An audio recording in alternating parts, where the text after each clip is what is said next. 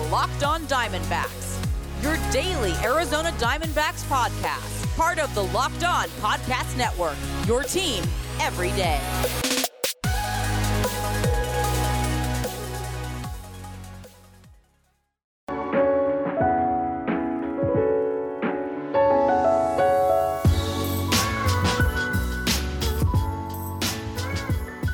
Welcome back to the Locked On Diamondbacks podcast, a part of the Locked On Podcast Network. Your team every day listening to who? The always charismatic host of this podcast, Miller Thomas. I'm a multimedia journalist and I'm a graphic designer, so please go check out my website, MillerThomas24.myportfolio.com. On there, you can see all my latest work from my packages to my articles to my photos and my graphic design. If you want to see more content by me, just follow me on Twitter at CreatorThomas24 for my personal account, or just look up Locked On Dimebacks on both Twitter and Instagram for the podcast handle. And also, Thank you for making Locked On Dimebacks your first listen every day. I would not be doing this podcast without you, the listener, sharing, subscribing, reviewing, doing all that so I could do this podcast for you. Thank you. But what are we talking about on today's pod? Well, yesterday we had part one, 12 D backs of Christmas. Today we got part two of 12 D backs of Christmas. Basically, we're picking six more D backs players. We picked six yesterday, picking six more today, and basically telling you what they're bringing to your stocking this holiday season to help improve the team in 2022. So it's going to be a jam packed, fun, informative pod as always. But before we jump into the pod, we first got to play that nice ass intro. Intro drop.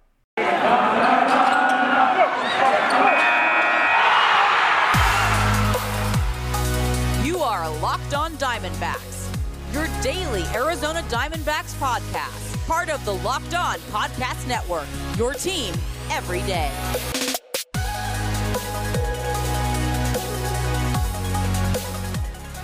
Miller Thomas of Locked On Diamondbacks still here, so let's get into the 12 days of Christmas. And the first one, on the seventh day of Christmas, my true love gave to me Merrill Kelly getting his control back from the 2020 season. That one I thought was going to rhyme, but I kind of butchered it a little bit. But what we want here is Merrill Kelly getting that elite control back from the short 2020 season because Merrill Kelly was basically step for step, pitch pitch for pitch with Zach Gallen to start the 2020 season. They were basically uh, the two aces of the staff in 2020. Merrill Kelly was just as good as Gallen in 2020, and the same could probably be said in 2021, but for different reasons. In 2020, here are some Merrill Kelly stats, and we'll juxtapose it with what he did in 21. In 2020, Merrill Kelly 989 whip, 21, 129 whip, 2020 seven and a half hits per nine. 2021, 9.3 hits per nine. 2020, 8.3 strikeouts per nine. 21, 7.4 strikeouts per nine. I could just feel a cough coming and I'm trying to repress it. You just know when you have that feeling of a cough. You know it's coming. You try your hardest not to cough, but it's almost impossible. I'm trying the best not to cough right now, so we'll see what happens. But only made five starts in 2020. But four of them were quality starts. And what's a quality start? It's when you go at least six innings and give up three earned runs or less. Merrill Kelly did that in four of his five starts, but only 10 of his 27 starts in 2021 were deemed quality. That's only 37%. And only two of his first five starts were considered quality. So he only had five starts in 2020, and four of them were quality. But in 2021, he could not get off to the same hot pace that he did last season, with only two of his first five starts being considered quality. His infield fly ball percentage and double play percentage were both about 20% in 2020, but both of them dropped to 11% and 5% respectively in 2021. The guy just wasn't jamming players, position players at the plate the same way he was in 2020. He was fooling those guys with that control. He, wherever the catcher basically set up to locate, Merrill Kelly was hitting that spot consistently, and he just wasn't doing it with the same consistency in 21. I think uh, I, I think that's why you see those percentages dropping in 2021. His strikeout looking percentage dropped from 38% to 29%, just further illustrating how players just weren't as fooled as much with Merrill Kelly's stuff in 21 as opposed to last season. His left on base percentage, this was a big drop off, went from 92% in 2020 to only 70.5% in 2021. I'm the biggest Merrill Kelly defender you'll find because he's better than uh, what people think and doing the doing the research for this discussion just further crystallized that for me that Merrill Kelly is a pretty solid pitcher. I still think he's probably a back end starter though at know at best, but if he can improve his control by like 20% and get closer to where it was in 2020, then he could potentially be a number 3 starter in a playoff rotation and if the D-backs continue to suck next year, it would make Kelly even more valuable and probably very valuable to a contender looking for a middle rotation back end starter. Don't let the haters fool you. Merrill Kelly is a good pitcher, and doing this exercise and research just further further illustrated that. So, if Merrill Kelly could get that control back to where it was in 2020, at least by 20%, I think the perception of him around the league will just increase. Uh, because I, I don't know if it could be any lower than what it is right now. Next up, on the eighth day of Christmas, my true love gave to me. Carson Kelly coming in clutch like he did in 2019. Carson Kelly, the numbers from 2019 and 2021, a lot of them look very similar when you look at the traditional numbers, but when you take a deep dive into just the clutch stats, the big moment stats, they were not the same for Carson Kelly. In 2019, again, we're going to do the juxtaposition of looking at 2019 versus what he did this past season. In 2019, Merrill, uh, excuse me, got my Kellys confused. Carson Kelly, runners in scoring position, 263 average, 813 OPS. That's in 2019. In 2021, Runners in scoring position, 225 average, 805 OPS. So not that big of a drop off, but a little bit of a drop off there. High leverage moments, 270 average, 960 OPS in 2019. Really phenomenal. How about 2021? High leverage, 197 average, 599 OPS, not the same. How about two outs? Not two outs runners in scoring position, just two outs. 2019, 253 average, 865 OPS. 2021, 216 average, 686 OPS.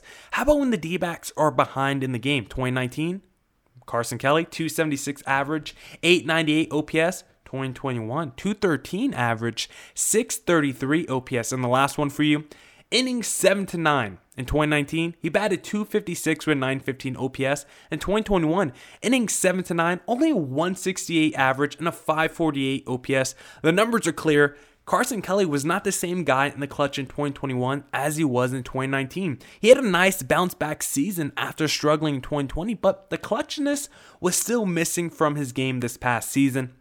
Kelly was a big reason the D backs overperformed expectations in 2019 because Kelly was one of the dudes consistently getting the big knocks. But this past season, he still would get the big knocks, but it felt like they were coming more in the early part of the game and he wasn't really getting too much late. Kelly still has the upside to be a middle of the order bat, but if he can get back to crushing it in the clutch like he did in 2019, then he will not just be a middle of the order bat, but a middle of the order bat potentially on a playoff team, a middle of the order bat that's viewed like a Buster Posey or Yadier Molina because I think he has the offensive talent to be one of the best offensive catchers in the game like a Posey or Molina. But he has but the difference between those guys and what Kelly was doing this past season is those guys always seem to come through in the clutch for those teams. Those guys were usually the driving forces offensively of those teams. And Carson Kelly's not going to be the driving force, but he can be one of the driving forces. But he has to do it in the clutch. I love Carson Kelly. D backs better not think about trading him this offseason because he's an ascending catcher, both defensively and offensively. And that is just tough to find in baseball. It's like trying to find a modern big in the NBA that's not uh, Anthony Davis or Joel Embiid. Like, it's tough tough to find those Jarrett Allen types in the NBA. So for baseball, it's tough to find those really high upside catchers. That's not the Salvador Perez or the Buster or the Buster Posey. So I'm holding on to my Carson Kelly stock, and the D backs better not do the same because they better not trade a guy with this kind of potential and this kind of ceiling. Now we'll get through the rest of the 12 D backs of Christmas. But first, I want to tell you about how this episode is brought to you by Uh, this episode is brought to you by Built Bar. I had to find which ep- had to find which sponsor was sponsoring this podcast. But this holiday season, grab the protein bar that tastes like a candy bar, or even better than a candy bar. You get the best of both worlds, delicious and healthy when you get a Built Bar. So many flavors. Built Bar gives you that extra fuel you need to bust down those mall doors and battle all the holiday shoppers. Because it's the season of peace and love, don't bring up your favorite Built Bar flavor at a family party. People are so passionate about their favorite flavor. You're friends with Santa? Well, tell Santa to throw a few Built Bar in those stockings this holiday season. Want to cozy up with something warm? Here's a holiday secret. Dip your Built Bar into a piping hot cup of coke into a piping hot cup of cocoa. A little tongue twist, a little tongue twister there. I'm getting all tongue twisted on this ad. Like some of those marshmallowy treats around the holidays, go get you a Built Bar Puff because it's basically a s'mores. Go to built.com, use promo code LOCK15 and you'll get 15% off your next order. Promo code LOCK15 for 15% off at built.com. This episode is also brought to you by Fantrax. Alright, D backs fans, it's already been an interesting offseason, and it won't be long before pitchers and catchers report. I'm going to give you the inside track on the absolute best fantasy baseball platform in the industry. It's Fantrax. Fantrax is the most customizable MLB fantasy platform in the industry, offering the greatest fantasy experience for your dynasty, keeper, redraft, and best ball leagues. Create or join a fantasy baseball commissioner league, invite your friends, and dominate your draft this season. It's also the top dynasty fantasy baseball platform in the industry. Go deep with the Ultimate Keeper and Dynasty leagues. Create a simple redraft league or even a customizable best ball league with up to 2,000 teams. Coming from another service, Fantrax can import any of your current leagues and customize if needed. Ever have a trade go wrong or make a mistake dropping a player? Fantrax commissioner tools allow you to do allow you to undo any move with one simple click. Among the most trusted names in fantasy sports since 2008, Fantrax invites you to sign up today for free. If you do, you'll be entered to win an official MLB signed Fernando Tatis Jr. baseball. Simply go to fantrax.com slash locked on and use promo code TATIS when you sign up to be eligible to win. If there is anything lacking in your current fantasy league manager, Fantrax likely has it. Fantasy sports doesn't sleep, and neither does Fantrax, with seasons running 365 days a year. There's a reason why fantasy players who try Fantrax make it the permanent home for all their fantasy leagues. Don't miss the opportunity. Sign up today to win an official MLB signed Fernando Tatis Jr. baseball. Simply go to fantrax.com slash locked on and use that promo code Tatis. Fantrax, the home of fantasy sports. play ball.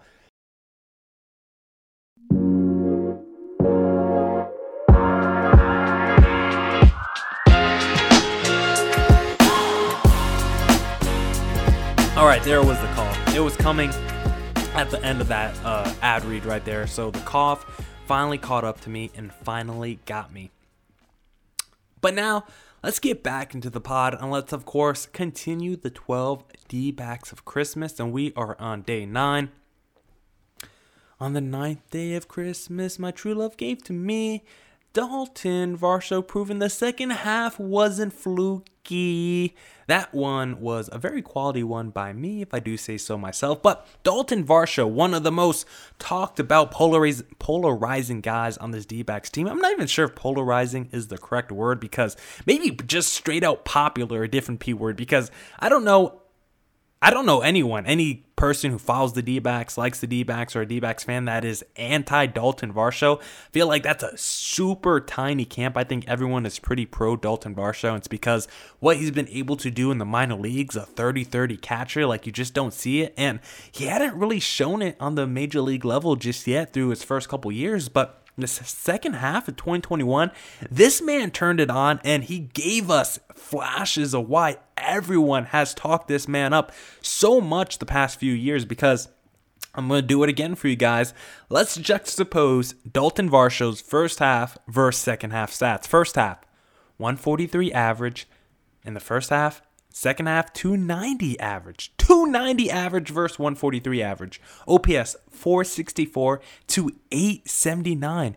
Home run to fly ball ratio went from 3.7% to 12.4%.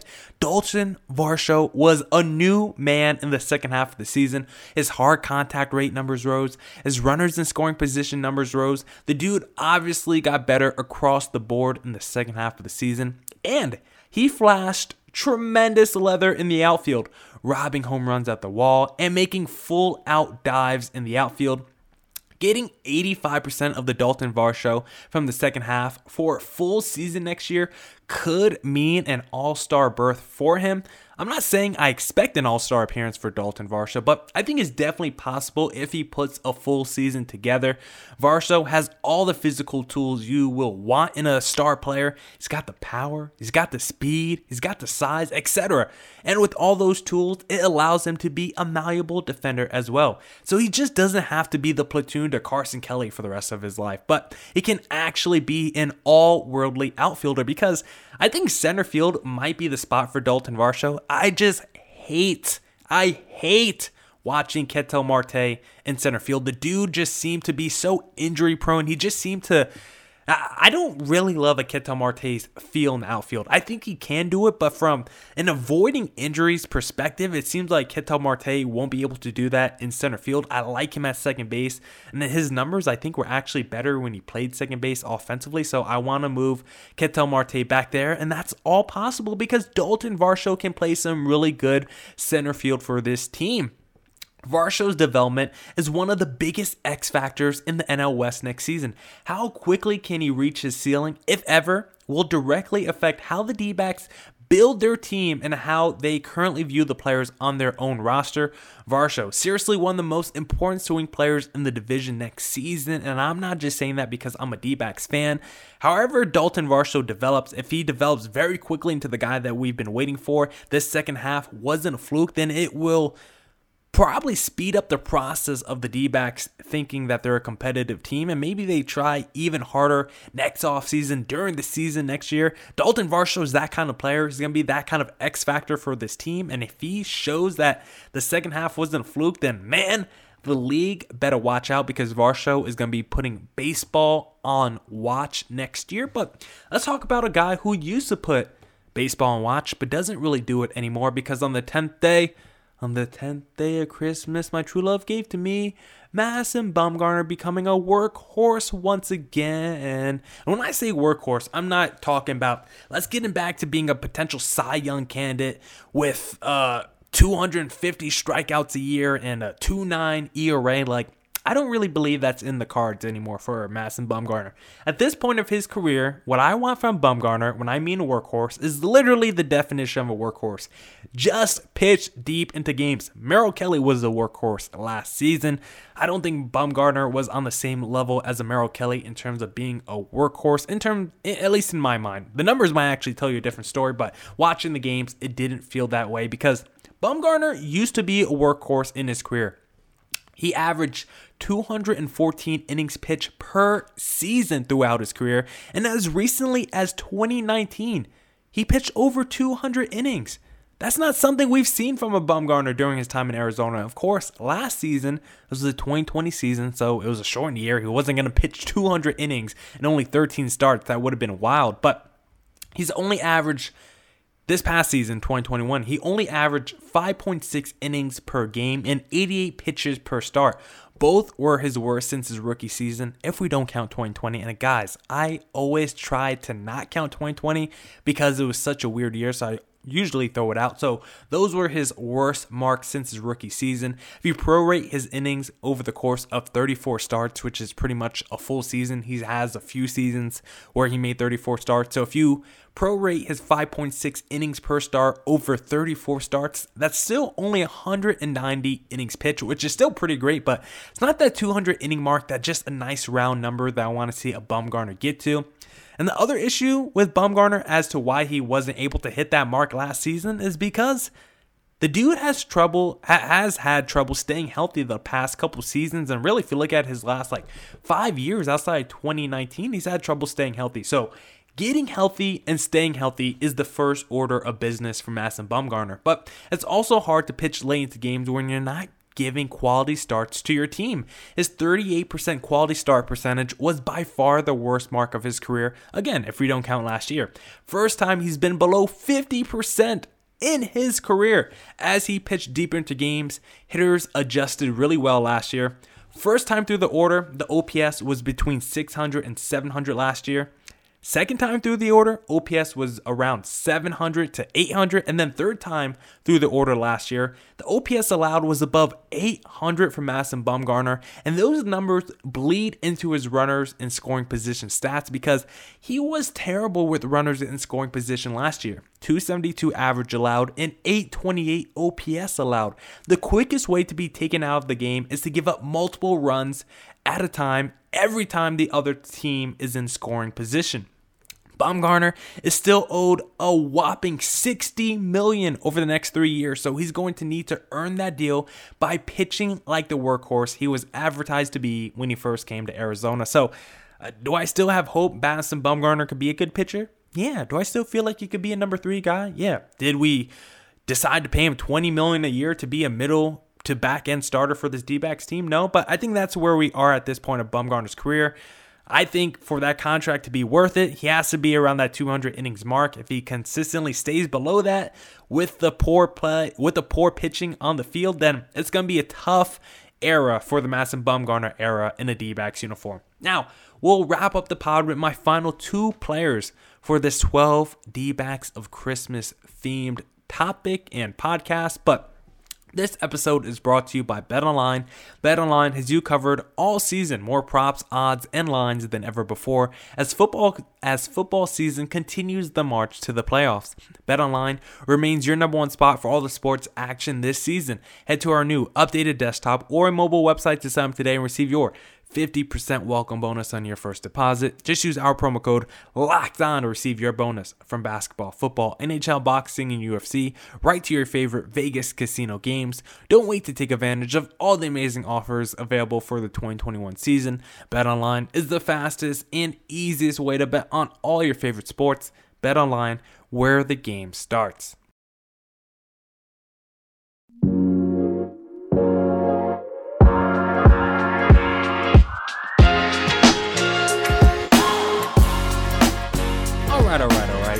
Let's get back into the podcast and let's wrap up our 12 D backs of Christmas. It's been a fun pod doing this the last two days. I'm kind of sad it's ending because this was a, pretty fun pod to do because I've done a lot of research for these numbers for these players. So it's always fun doing this kind of research because it really uh, it either changes your opinions or updates or, or gives you new opinions on these players. Maybe even updates the opinion you already had on these players. So I like doing this research. I like doing these topics. But enough about me. Let's get back to the players on the podcast and let's move on with day 11 on the 11th day of Christmas, my true love gave to me Ketel Marte just staying healthy.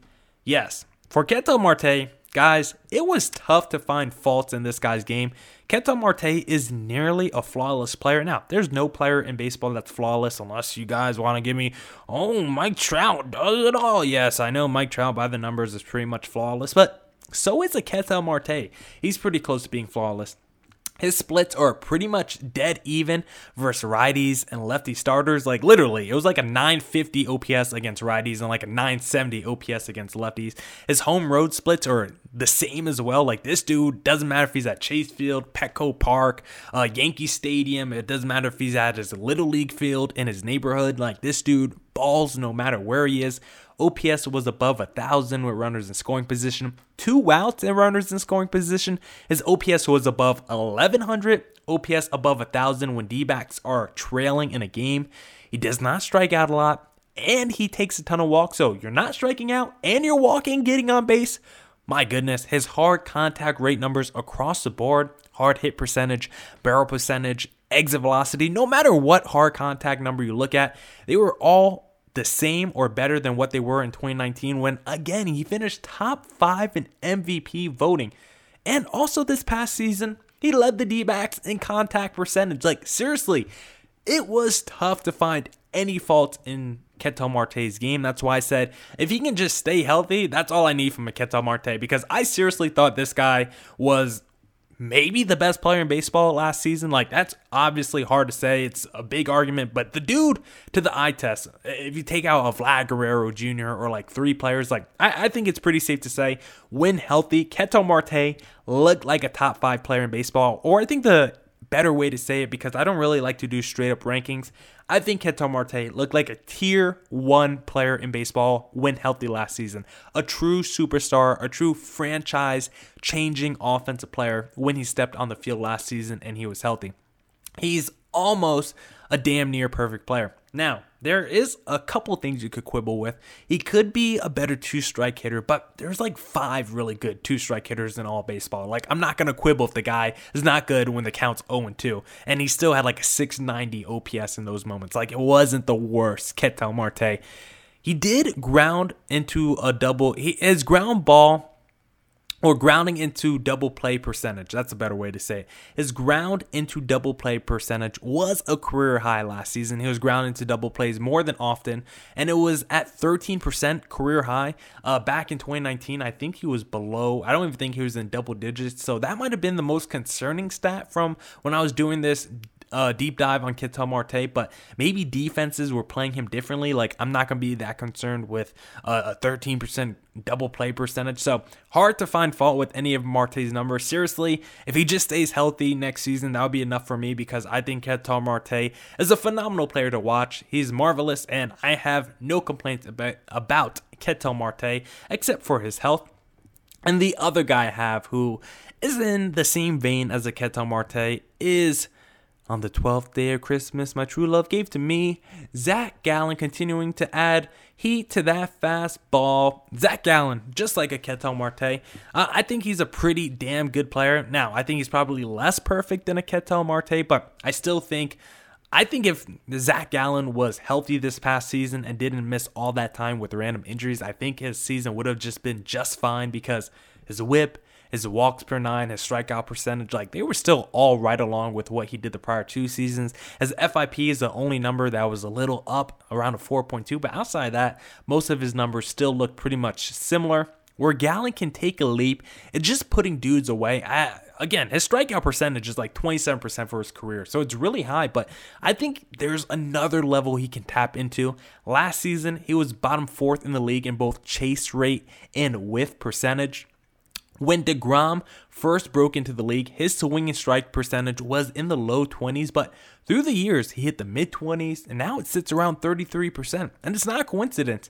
DeGrom's fastball velocity has steadily increased as more bats swing and miss throughout the years. And during all that, he's always been a guy that's thrown strikes around 67% of the time. So you just look at DeGrom's career, as his fastball's gone faster, the Bats have missed more strikes, and he's always been a guy throwing strikes around two thirds of the time. Right now, Gallen's swinging strike percentage for his career is only 19%.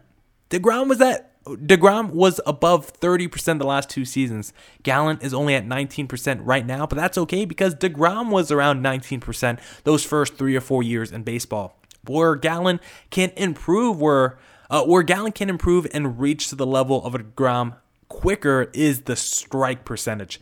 For his career, Gallen only throws strikes around 63% of the time, DeGrom around 67% of the time. The more you throw strikes is going to put hitters more on their toes. They're going to be looking to swing even more. So as you add those ticks to your velocity, uh, the players at the plate, they're gonna be more antsy to swing, but now you can just throw it right by them. So I want Gallen to increase that fastball velocity because it has gotten minimally faster since coming to Arizona. And when I say minimally, I mean minimally because basically his fastball velocity was 92.9 miles per hour in 2019. It's like it was like 93.4 miles per hour in 2021. So he's basically added a half mile on his velocity over the past three seasons. I'm not say, I'm not saying Gallen is going to wake up tomorrow and throw 100 like a DeGrom right away, but if he can consistently be around 95, 96 mile an hour on his fastball while mixing in that nasty curveball and changeup, I think it would only make Gallen a nastier pitcher. Again, his career strikeout percentage is already pretty high, around 27%. His strikeouts per nine is already double digits, but I think there's another level Gallen could get into and tap into. Just has to increase that fastball velocity. And one thing that encourages me as to why he can do it is because when you look at the sticky stuff crackdown, it really didn't affect Gallen. I think he lost like 30 rates on his spin on the fastball. 30 rotations, is that the better way to say it? Like his numbers, his spin rate, his velo, it was all pretty much the same as it was the past two years, even after the sticky stuff crackdown. So I'm not worried about that for Gallen, that affecting him for Zach Gallen. So Zach Gallen, if he can improve that fastball velocity, it will make his other pitches look better. It will strike out more batters at the plate, and it will just make him a better pitcher overall. So Gallen, work on that heat, my friend, this offseason. Now that's it. That's it. That's it. That's the podcast. That's it for this edition of the Locked On Diamondbacks podcast. Thank you to everyone who tuned in to today's edition of the Locked On Diamondbacks podcast. Thank you for making Locked On Diamondbacks your first listen every day. I would not be doing this podcast without you. So thank you. I'm going to go text Ben Caspick of Locked On Giants to see if he wants to hop on the pod because I would love to have him on the pod because I would love to rib him a couple times about losing Buster Posey and Kevin Gausman and just how pessimistic I'm on the Giants uh, for next season. So I would love to get Ben Caspick of Locked On Giants on this pod to make fun of him a little bit and how his offseason is going so far. But Go make your second listen of the day, Locked On Bets with your boy Q and handicapping expert Lee Sterling. If you want to put some extra money in your pocket, because they've had they've definitely put some extra money in my pocket. And of course, as always, what do I always say at the end of every Locked On Diamondbacks podcast? Please, please, please stay safe and stay healthy. Deuces!